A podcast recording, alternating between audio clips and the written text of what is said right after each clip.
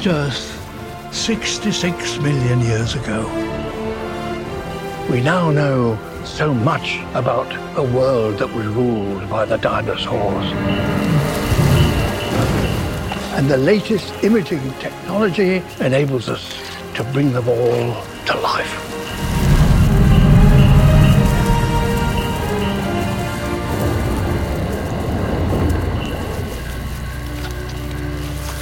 How can you imagine, if you think back, back in time, that sense of a thousand, a hundred thousand, a million, sixty-six million years, yet places like this were there, animals of all types were walking around here. It just makes you feel as a life and as a person, as a human being, it puts it into massive perspective, but it also makes you think about how precious the planet is and how special the planet is, because we don't know of anywhere else in the universe that's like this, yet all this has happened.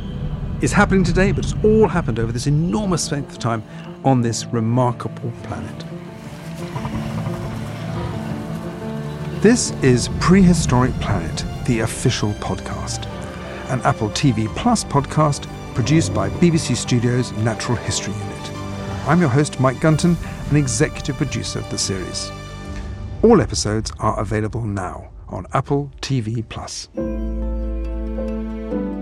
I think it's fair to say Prehistoric Planet is the most challenging project I've ever taken on. And you don't often get the chance to reflect on projects like this, partly because you're moving on to the next one.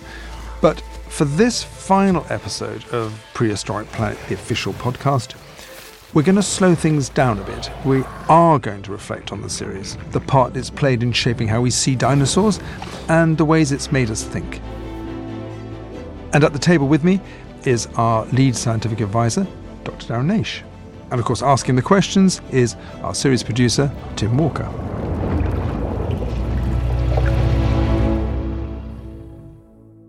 We're lucky enough to be in the position now where we can talk about what we've been doing for the last, well, for me personally, four and a half years. For you, Mike, I know it's over ten years. I was working out actually the other day that this project has taken up almost twenty percent of my adult working life, you know, from the day I started my first proper job, which is not an inconsiderable feat. But for you, who's been doing it for ten years, having that first initial idea, how does it feel to see it all come to fruition? It is, it's rare to have an idea that you have that doesn't happen. It either happens quite quickly or it never happens. So having an idea ten, twelve years ago, which took this long to get to fruition, is, yeah, that's kind of unique in, in my nearly forty years of making T V shows. So it has a special place. Definitely, definitely has a special place, yeah. And for you, Darren, I mean, I've got to say, I thought I knew a lot about dinosaurs when I started this project, and then I just had to bow down to working with you and realise that my knowledge of dinosaurs is incomparable when it comes to you. But how does it feel to see what you've dreamed of for, dare I say it, most of your life to actually happen? Yeah, that's very kind. Thank you, Tim. Um, yeah, dream come true, dream project, dream team of people, this opportunity to... So as you know, we've discussed this a lot. I am not particularly happy with a lot of the efforts that have gone before because for whatever reason... What, you mean other depictions of dinosaurs? Other depictions of prehistoric animals, yeah, dinosaurs and, and other animals of the time. People have had to go, you know, they've been constrained in some way, and they haven't, sometimes they've tried, but they generally haven't brought this new view that we've got of these animals to the screen. But, you know, our mandate, if we're going to follow the science, we're going to do everything we can to portray them correctly. You've got to fully embrace this modern view of them, and that's what we've done, and the results speak for themselves. I must just say, actually, you being on this project, of course it's for the science, but the real reason is that when one of my colleagues and I went to visit you in your house all those years ago, and we walked in and there was more model dinosaurs than I've ever seen anywhere in the universe. That's made us realise, yeah, well, this is the bloke for us. This is this is the most obsessive dinosaur person of all time. Yeah, and he knows quite a bit about dinosaurs too, which is good. We have shown some familiar faces, some brand new faces in terms of the animals depicted, but you can't have a dinosaur series called Prehistoric Planet without having T-Rex and Triceratops no. in it. But but we're also showing surprising behaviour, aren't we? So in season two, we show T-Rex doing a little bit of hunting behaviour, which is unusual. If we watch the clip, mm. it's a wonderful representation of bringing together new bits of science and new techniques in filming. But what you were saying is about T-Rex is that, of course, you have to have T-Rex. The trick is not to have T-Rex doing what everybody expects T-Rex to be doing. And yeah, this is, a, as you say, it's a good example. As darkness falls, some of the herds that had been grazing out in the open retreat into the forest for shelter. Now, the odds switch in favour of the predators. Yeah. It's a great shot. The eye, yeah. Tyrannosaurs have the largest eyes of any dinosaur, which gives them superb low-light vision. Ah, oh, the detail. So, like, this... Oh, my God, I could just talk for ages about all the details we put into the eyes. But that's the window into the soul again. You know, that's what makes you yeah. believe they're alive. A group of Edmontosaurs. They lack armour, but they're as big as T-Rex and twice as fast. To catch one needs cunning. How this is shot is really interesting because in reality, this is a very tense thing happening, and you couldn't move the ca- you know, you can't move a camera around very much if you were trying to film this, because you'd make a noise and it would scare the scare the prey items, and or it would attract the attention of the T-Rex. So all these camera moves are super, super subtle to keep it cinematic, but not feeling out of grammar, out of the out of the natural history sh- filmmaking grammar. And it's quite a trick, because the temptation is, because you can do anything in C G, to put the camera everywhere, but we were very constrained, restrained, not constrained. Mm. Well, both, actually, constrained mm. and restrained, actually. We applied constraint. To be restrained, exactly. Yes. Each of the hunters carefully moves into position. In terms of storytelling, to get the sense of strategy into these animals. You know, why wouldn't they? You know, these are intelligent animals, and they would be, every situation would require different strategy. I think that's what makes it feel so compelling. Are they going to get it right? Is the strategy going to work? Then one deliberately makes a noise. Why do we think they might possibly have hunted together? That's something that people, you know, often ask us. Yeah, the main answer is we've got evidence from across the fossil record of dinosaurs that these were social animals that often did things together in groups, including mm. for tyrannosaurs, as, as you know. We've got trackways of tyrannosaurs that show big ones moving alongside one another. We've got young animals associated with larger ones, possible family groups. That's a pattern across non-bird dinosaurs in general. They're social group living animals. Time to spring the trap. One T-Rex rushes out.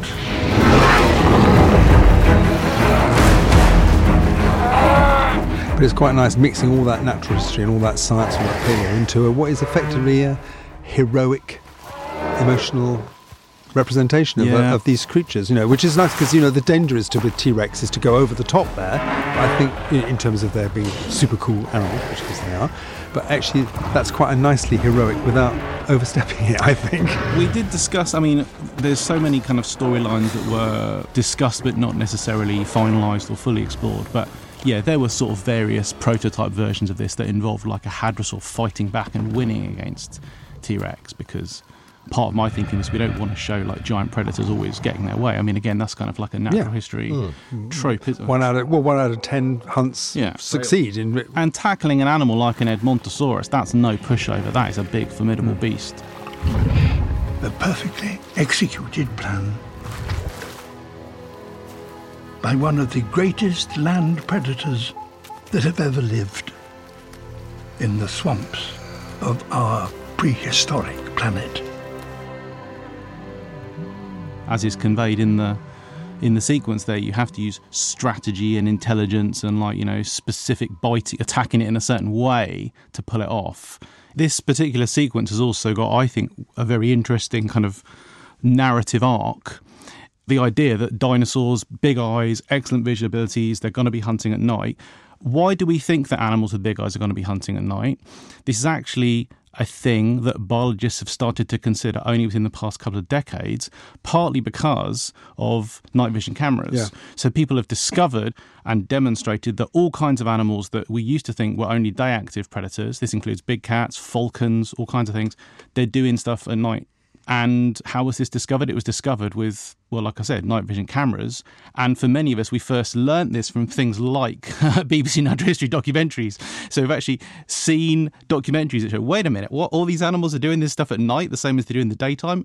And, well, here you go. That's what I'm saying. Yeah. It's kind of like... If we were having this conversation thirty years ago and we were saying, well, yeah, animals hunting at night, you say, well, there's no evidence of that in the natural world because we didn't know, because we mm. couldn't see it. Now you get a technological breakthrough and suddenly it's a whole new stage. Again, that ties back into the authenticity of the series, isn't it? Because the series reflects advances not just in science or paleontological interpretation, but advances in filming techniques that mm. are being used for making wildlife documentaries. So we've brought that into the Prehistoric Planet world by showing sequences that are filmed at night or filmed with thermal cameras or uh, effectively starlight cameras to film in really low light level conditions, so you can see behaviour that you wouldn't have captured yeah. thirty years ago. Yeah.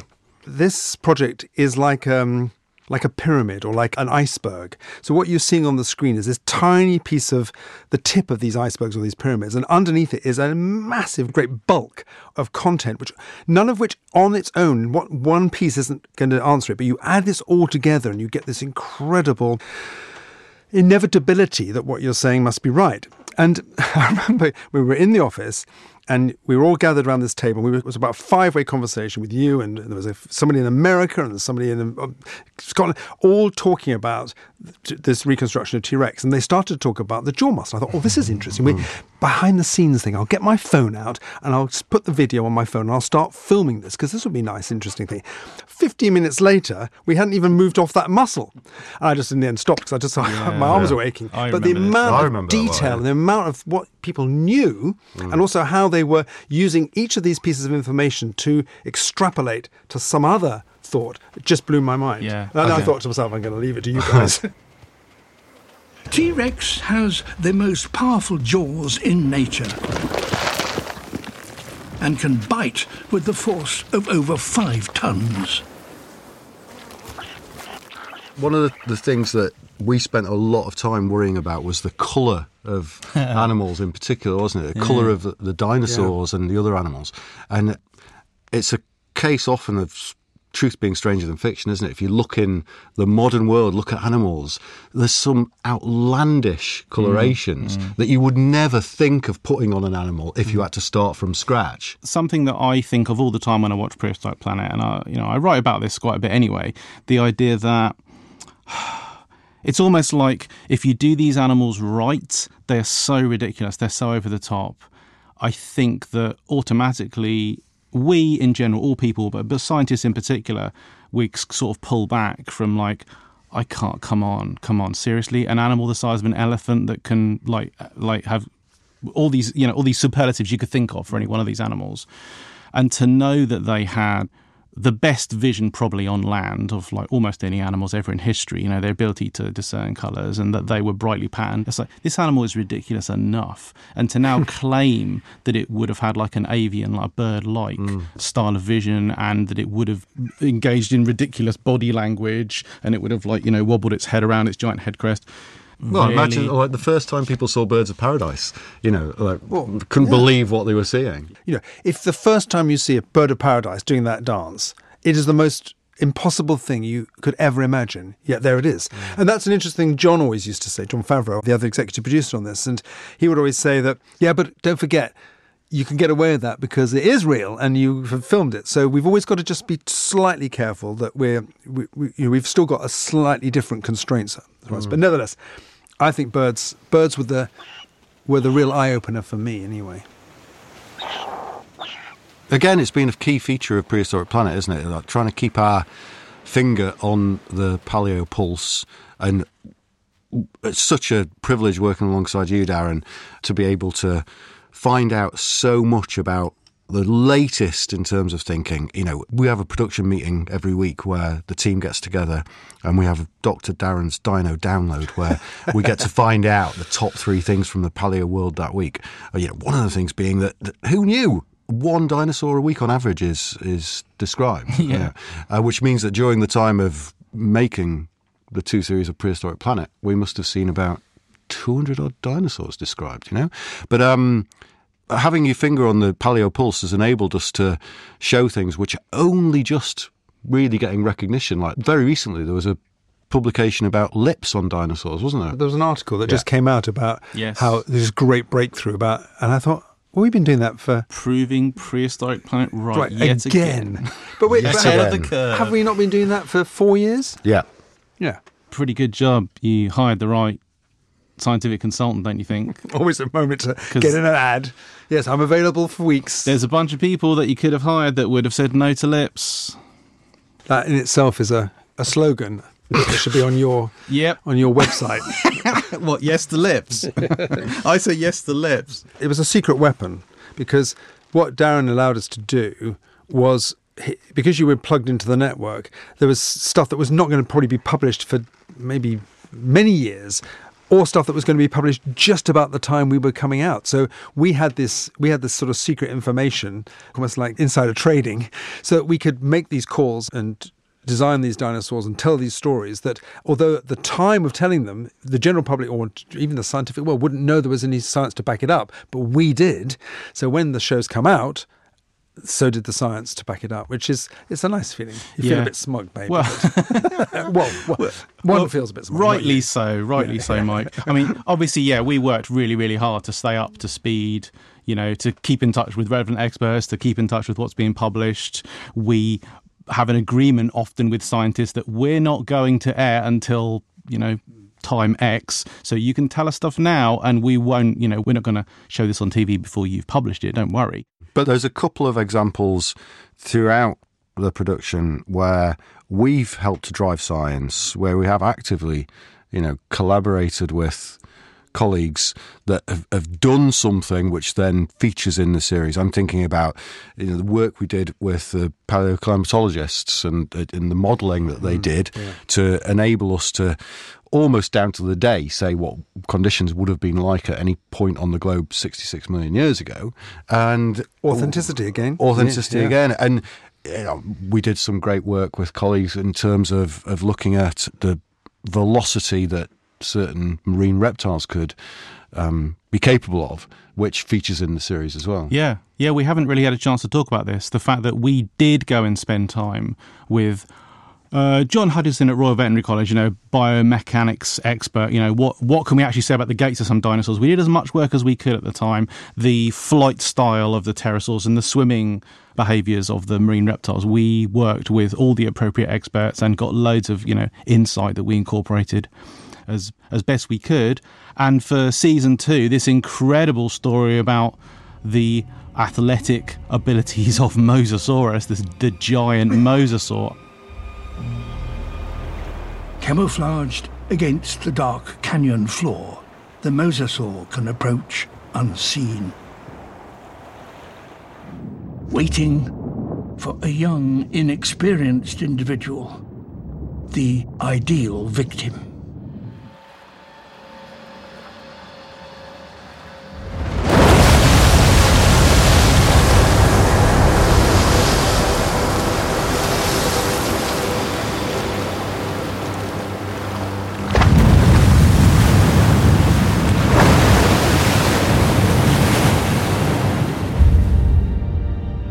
Mosasaurus can strike their prey with such force that the impact alone can kill.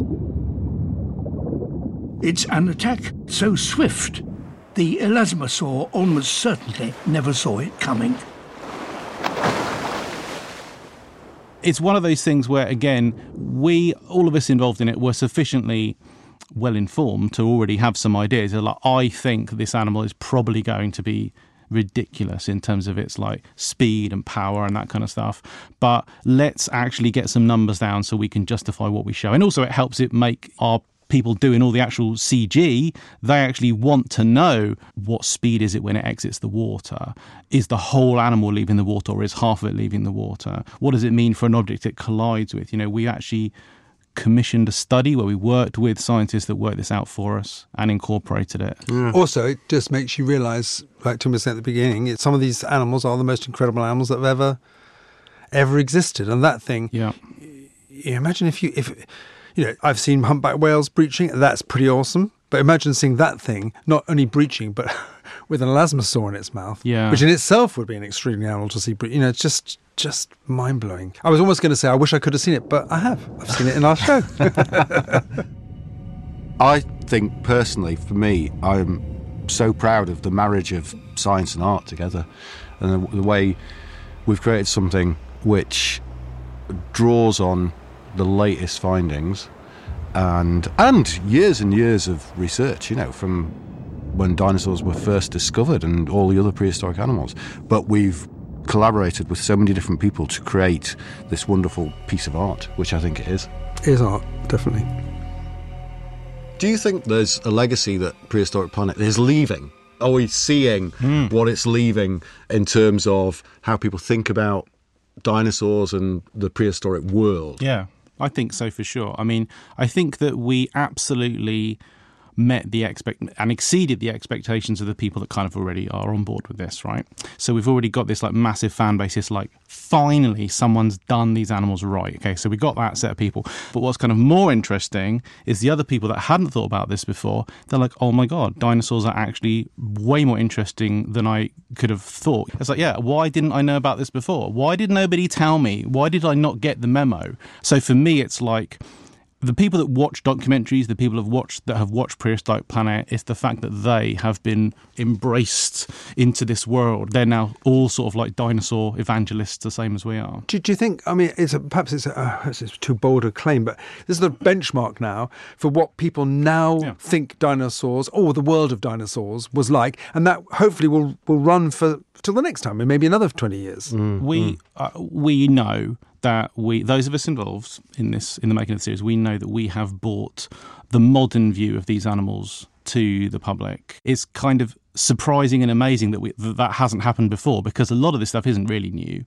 So the idea that feathers were widespread in dinosaurs, it's not a new idea. It's been kicking around since the nineteen sixties. As a kid of the eighties, I grew up drawing feathered dinosaurs, excluding birds. We found feathers on dinosaurs in, I think it's nineteen ninety-three. So it's like, this is not news at all. But it is clearly for the majority of, you know, humans. So for people to see our fully feathered velociraptor and say, wow, I had no idea that a dinosaur would look that awesome, it would look that good, that it makes perfect sense as a feathered animal. It doesn't look like, you remember that picture we had on the whiteboard, Mike, with the "this is bad and wrong and this is what they should actually look like." So when the when they're feathered correctly, they look like a real animal. They look beautiful, they look cool, they look awesome. So my constant frustration is that there's always been this pushback to not show that new view. We're talking about the not just the physical representation, but the behavioural representation as well, aren't we? So we, you know, we've introduced feathers into lots of the dinosaurs, but also these unusual behaviours where they're not just running around and roaring and fighting. Hmm. They're doing what could almost be seen as mundane bits of activity just to get through their normal day, which is yeah. what ninety, ninety-nine percent of their lives are. Yeah. yeah. If you go and film lions, they literally do nothing all day, don't sleep. they? Yeah. Uh, yeah, they sleep. And then they get or walk around for twenty minutes and then go to sleep again. We both were worried about, we cannot mess this up because mm. this is, we've been given an enormously lucky opportunity, you know, powerful opportunity to do this once, and a responsibility. Yeah, yeah, yeah, yeah exactly. Yeah. It's it's a it's a responsibility and opportunity to to the world. You yeah. know, it's without something good because it is such a fascinating piece of our planetary history. Yeah. And you know, we haven't got a time machine, but this is, as I said before, this is as close as we're going to get.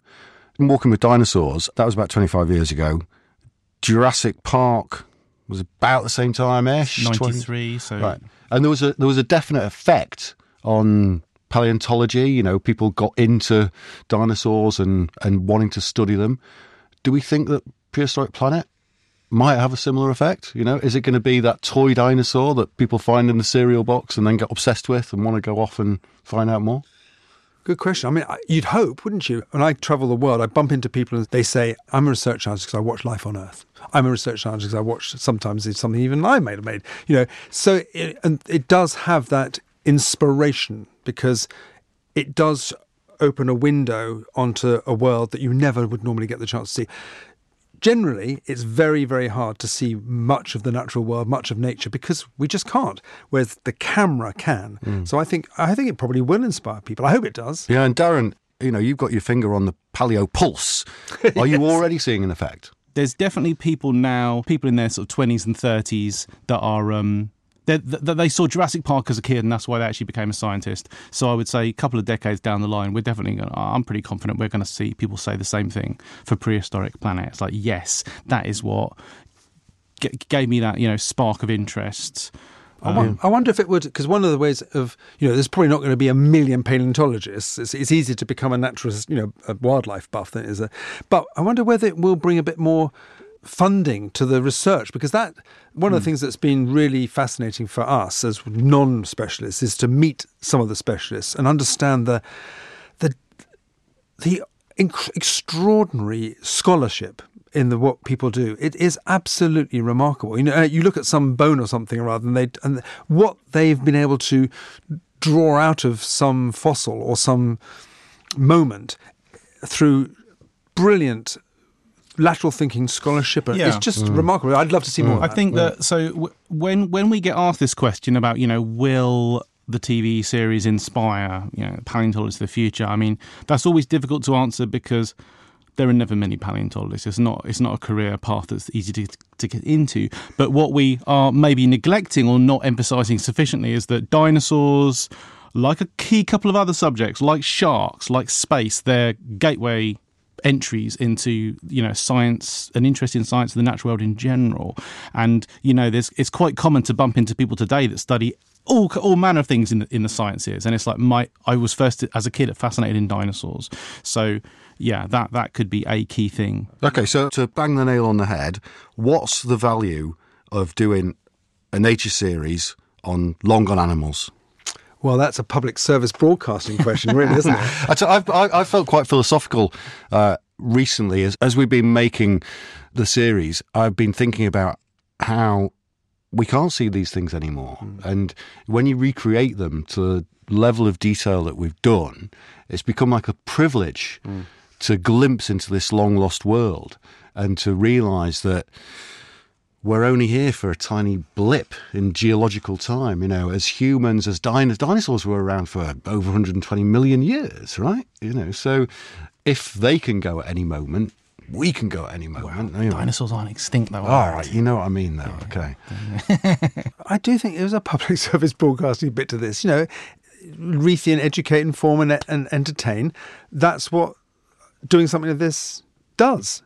Yeah. And that is that is a part of the fabric of society. I think that's important to do, and, you know, it gives people pleasure and it gives people something to think about, in the certainly sometimes in the way you're describing, but also just the curiosity about nature and about the natural world. And, and being curious, as I think you were saying, Darren, it's a gateway to being curious about fossils and about... Look at Attenborough. I mean...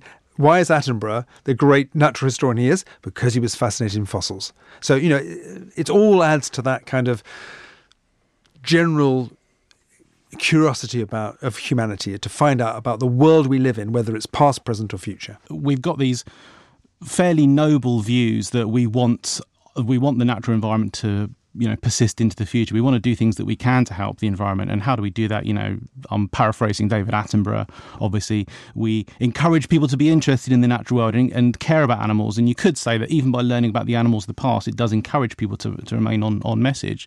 People love animals. People love... I, I don't I don't mean like bunny squeezing loving. I mean like like fascinated with like awesome animals. Like people uh, admire tigers and sharks and elephants. You know, people just like, what an incredible, amazing animal. And I think part of our attraction to dinosaurs is that it's like, you know, that a big crocodile, a big whale, a tiger, that's an awesome animal. But now here's a thing that's sort of vaguely built like a crocodile mashed together with a tiger and an eagle, and yet it's like the size of an elephant and it could bite you in half. It's like, these animals are just like, wow. I think, Darren, that there's a bit of that, because you wrote that about in your book. I remember saying about that they are the sort of ultra animal. Yeah. And, but there is also something about the mystery of them, which is that when you see a T-Rex skeleton, you have to do a bit of thinking, of you have to mm. do a bit of imagination yourself. So do you think, this is a sort of kind of self-destroying question in some ways, mm. do you think by showing people our interpretation, which is we hope is the most accurate as possible, we're getting we're, we're spoiling any of that magic, or do you think that's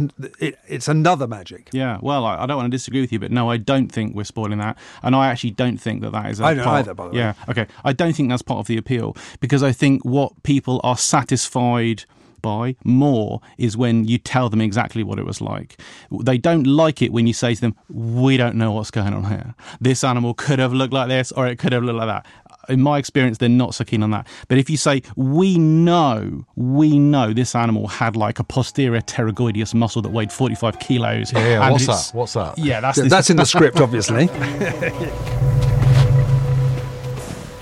So, I mean, thinking philosophically, how do you think thinking about geological timescales makes us contextualise the world today? You know, as a, as somebody that has been around the world filming every animal on the planet, what has thinking about the last sixty-six million years done for you, Mike?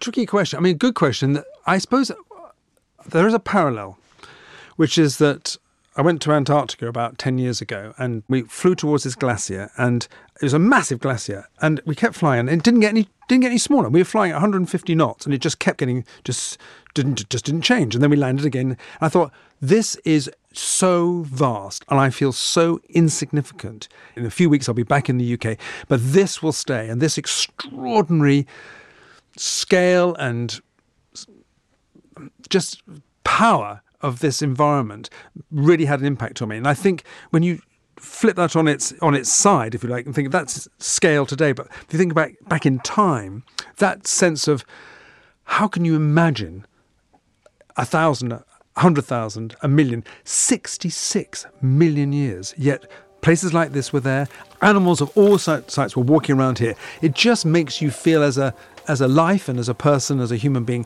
it puts it into massive perspective. But it also makes you think about how precious the planet is and how special the planet is. Because there's probably, well, we don't know of anywhere else in the universe that's like this, yet all this has happened. It's happening today, but it's all happened over this enormous length of time on this remarkable planet. Mm. We went to incredible parts of the globe to film for the series, to incorporate our animals into. We were focusing on locations and areas that still provide proximity of what it was like sixty-six million years ago. Are there places in the world that we can still find that easily? I know what you're getting at. Is is there a, is there a sort of a little handhold on this on mm. that time I was just talking about, that ancient time that can make us yeah. give us that little connection back to that time? It's it's, it's a really thoughtful question. Mm. Yeah, the fact that in Prehistoric Planet we're in the Maastrichtian, we're in the last part of the Cretaceous, the part that's closest to us out of the whole of the Cretaceous, closer to us than the Jurassic, closer to us than the Triassic as well. So this means that we're in a bit of time where parts of the world actually aren't that different from today. So the Cretaceous, a whole bunch of like important events had happened in terms of like what climate was like, what mountain ranges were like, what the distribution of continents were like, what the flora was like, what environments were like. So as a person of the modern world, if you were a time traveller and you walked around in the Maastrichtian, there's some, some environments that you went to that would have felt you would have felt quite at home. They wouldn't have been that different. So Uh, again, something that I, I hope and I also think people will take away from Prehistoric Planet is, you know, we say enough times that this is the Earth sixty-six million years ago, and we have made it clear, I think, it should be obvious even to people that aren't paying attention to the sciencey stuff, that this is the planet at one slice, one particular slice of history. Now, we move around in a six million year span, the Maastrichtian age, this last part of the late Cretaceous, but whatever, six million years, that's a blip in time. There were, as we've made clear, there were dinosaurs, you know, for like another one hundred fifty million years before that. And important thing that a lot of people don't know, dinosaurs were latecomers on the scene. Like there were millions of different kinds of animals before billions. There were dinosaurs. Yeah. Billions, yeah, yeah. Whole other dynasties, whole other groups of animals that came and went before dinosaurs first evolved. And also emphasises the point that the time span that we're talking of, the time span of the age of dinosaurs, it's like, it's way beyond anything that we as individual people, you know, it's way beyond the time frame of, of human lifespans and generational times and whatnot. Mm. I, I don't. We we throw these numbers around, but we don't. we don't know what they I mean. Can't really comprehend them. Really. That's what so I was trying hard to say. To comprehend, I just can't comprehend. Yeah. Mm-hmm. Geological time's a crazy thing, isn't it? Because T-Rex is closer to us in terms of geological time than it was to the original dinosaurs. Yeah. Yeah. So by by quite a long by way. Miles, yeah. Well, yeah. So a famous dinosaur like Stegosaurus or yeah. Brontosaurus, more time between that and T-Rex than between T-Rex and us. Yeah. yeah. One of the things that I think surprises people about season two of Prehistoric Planet is the wide-ranging cast of characters alongside the dinosaurs. So in the sky, the pterosaurs, in the seas, the aquatic marine reptiles, and lots of other things on the land, one of them being a mammal that we feature. Mm-hmm. And I think people don't really associate mammals with being around at the time of dinosaurs, but uh, we show Adalotherium, which was about the size of a badger. Do you think that if the dinosaurs hadn't been wiped out by the asteroids, well, what would have happened to those mammals? Mm. Would they? Would they have? Would we have seen the rise of the mammal to the point where now, you know, us as mammals dominate the planet? Yeah. This is something I've written about, you know, extensively. Got a major interest in what we call speculative zoology. Mm. And people have gone back and forth over this over the years. The the main sort of take-home at the moment is that if... Now, first of all, of course, dinosaurs didn't become extinct. Several lineages survived. The different bird groups survived to the present. It's still the age of dinosaurs. But if the big non-bird groups were still around, if they were still like the main big guys at the top of the food chain in the environments they were in the late Cretaceous, there wouldn't have been the opportunity for the majority of mammal groups to evolve.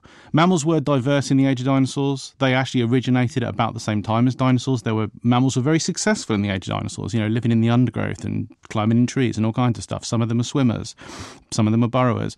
But you wouldn't have this major turnover in the big animals of the world if that extinction event hadn't happened. You wouldn't say goodbye dinosaurs, excluding birds, hello, suddenly within like, you know, less than five million years, the rise of big mammals, hoof mammals, predatory mammals the size of like wolves and leopards, you know, bats, whales. You wouldn't see that. And in that case, there wouldn't be, there might have been a radiation of like little mouse-like primates, like lemur type things, but you probably wouldn't get like apes and you probably wouldn't get humans. But I don't know. But I mean, I agree with all that, except that last bit, because I, what I don't understand is why, because primates are such a strange group. Why, why couldn't you have had a separate, you know, it would have been a different yeah. path, but because certainly ape evolution is so weird and hominid evolution is even weirder, and our evolution, because there's so many strange coincidences hmm. that happen. And if, if you were ever able to kind of trace it back again, which of course paleoanthropologists are always trying to do, varying degrees of success, there's so many strange twists and turns. I'm not sure. I think you're right. The, we, we probably wouldn't have had the megafauna. Or we, or we may, but I'm not absolutely certain we wouldn't have had this a strange group of primates. They may not have been ended up being us, but something weird and successful. Isn't oh. this? But isn't this where chaos theory comes into its own? Because we've no idea. You no, can of course speculate, we don't know. But yeah. the, you've no idea if the extinction of most of the dinosaurs didn't occur. Who knows what might have come? Because talking yep. about geological time again, sixty-six million years is a really, really long time. Anything can happen. We don't even know what's going to happen at the end of next week. It's also not just about competition between animal types. It's also about environmental change. You know, it's about the, isn't it? It's about the geography and the the flora of the world. You know, grass. Yes. Would, would grass yes. have come without dinosaurs? Because you know, yeah. I suspect grass it would, would. It would have yeah. because it was present in the Cretaceous. Yeah. So, yeah. so it may be that it's actually grasslands is a massive driver of yes. mammal evolution. Yeah. So, I don't know. Yeah, anyway. Well, no, having thought about it, having looked into it, I am absolutely confident there would be primate-killing, tree-dwelling, non-bird dinosaurs of many kinds, and that would prevent the evolution of uh, fruit. no, listen, I, you, you're the expert, I'm not. Well, but it's, I, it's true that we can't know. We really can't know. I know what would have uh, happened. Octopus would have turned, would have actually come onto land, and there would have been a dinosaur eating octopus, well, and have, they would have ruled the world. Would you have octopuses if ammonites didn't go extinct? Because, of course, if there's no end Cretaceous extinction event, there's no ammonite extinction event. So the seas would still be like ruled by ammonites, billions and billions of them, of diverse species, and that would have all kinds of knock-on effects for everything about marine food chains. Do you remember in that meeting when John Favreau opened a certain book, which I won't mention, and he went straight to the page of the Dinosauroid, which is this imaginary humanoid dinosaur, and he said, Series four. Yes. Yeah. What is the what you know? What is the future of of filmmaking in this world, do you think? Well, it's a very rich vein. These conversations have demonstrated that, you know, we've we have really just scratched the surface, not just in the types of animals, but what we could, the stories we can tell about them. The interesting thing about this is that we never set out, weirdly, to make the best C G I show we could. We set out to make the best natural history show we could that featured dinosaurs. And as filmmakers, the tools are part of what drives our innovation. You know, it, we have ideas, but we also see tools that allow us to, sometimes they drive the ideas. And I do think seeing what's of coming in this world of visual effects, for want of a better word, I think there's a really interesting things to take this on to, the, to another level, or to tell new stories. But ultimately, they will still be stories about the natural world. They bear witness to crucial moments in the lives of some of the most unusual creatures on the prehistoric planet.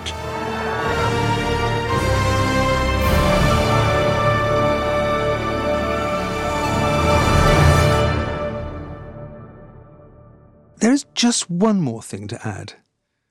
Many of the contributors to this podcast series have said Sir David Attenborough has been a key part of the Prehistoric Planet project. And of course, they're absolutely right. And as I said at the beginning of this episode, we wanted to use this opportunity to reflect. I had the chance to ask him if he had any reflections on this series himself. But do you think that in the sort of pantheon of the projects that you've worked on, from Life on Earth, do you think this is an important part of that that pantheon, that to, to have done within the group of the projects you've done, to do dinosaurs or to do prehistoric creatures, I suppose? Yes, and, and I, I'm glad that we gave it time to develop, because there is no doubt that we know very significantly more about dinosaurs than we did even ten, twenty years ago. Certainly when I was a, a, an undergraduate interested in paleontology, there simply weren't the answers. I'm not even sure that there were the questions amongst the people uh, forty, fifty years ago. forty, fifty years ago, paleontology, like the rest of zoology, was still concerned with us, uh, putting labels on things, n- naming, is it a new species? That seemed to be the exciting question. It's not actually the exciting question anymore. The exciting question is, how did they mate? How did they catch their food? How fast could they run? Were they aggressive? Those are the exciting questions now, not, is this a new what's it, what's it, saurus? I have always been fascinated by the very, very big pterosaurs. The science of small aeroplanes. How did they get into the air? And um, blow me. Uh, I mean, I, I always thought we will, we will never know. The present is only a very small part of, of the natural world. And, and to know the history of, of, of our predecessors, what brought us here, is an important thing. That's what science is about. It's about discovery, about knowledge. Knowledge is exciting.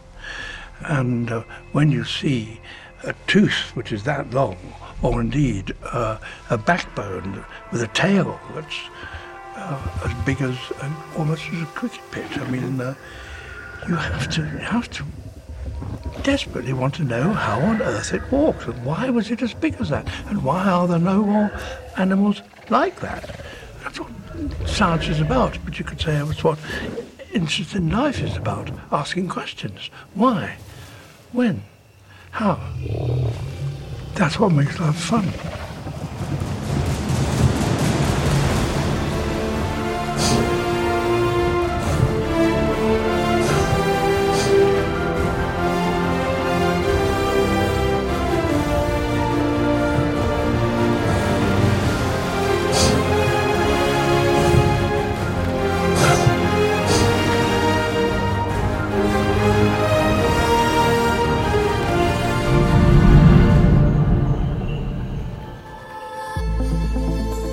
This has been Prehistoric Planet, the official podcast.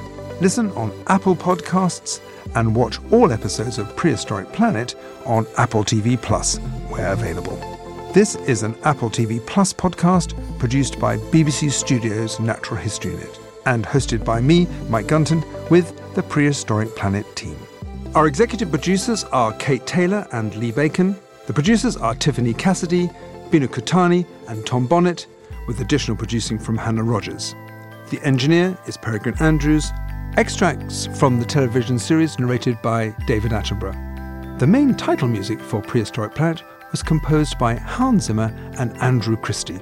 Original music by Hans Zimmer, Andre Rosman and Carl Talvey for Bleeding Fingers Music. The score producers are Hans Zimmer and Russell Emanuel, and the score supervisors are Greg Rappaport and Marsha Bow.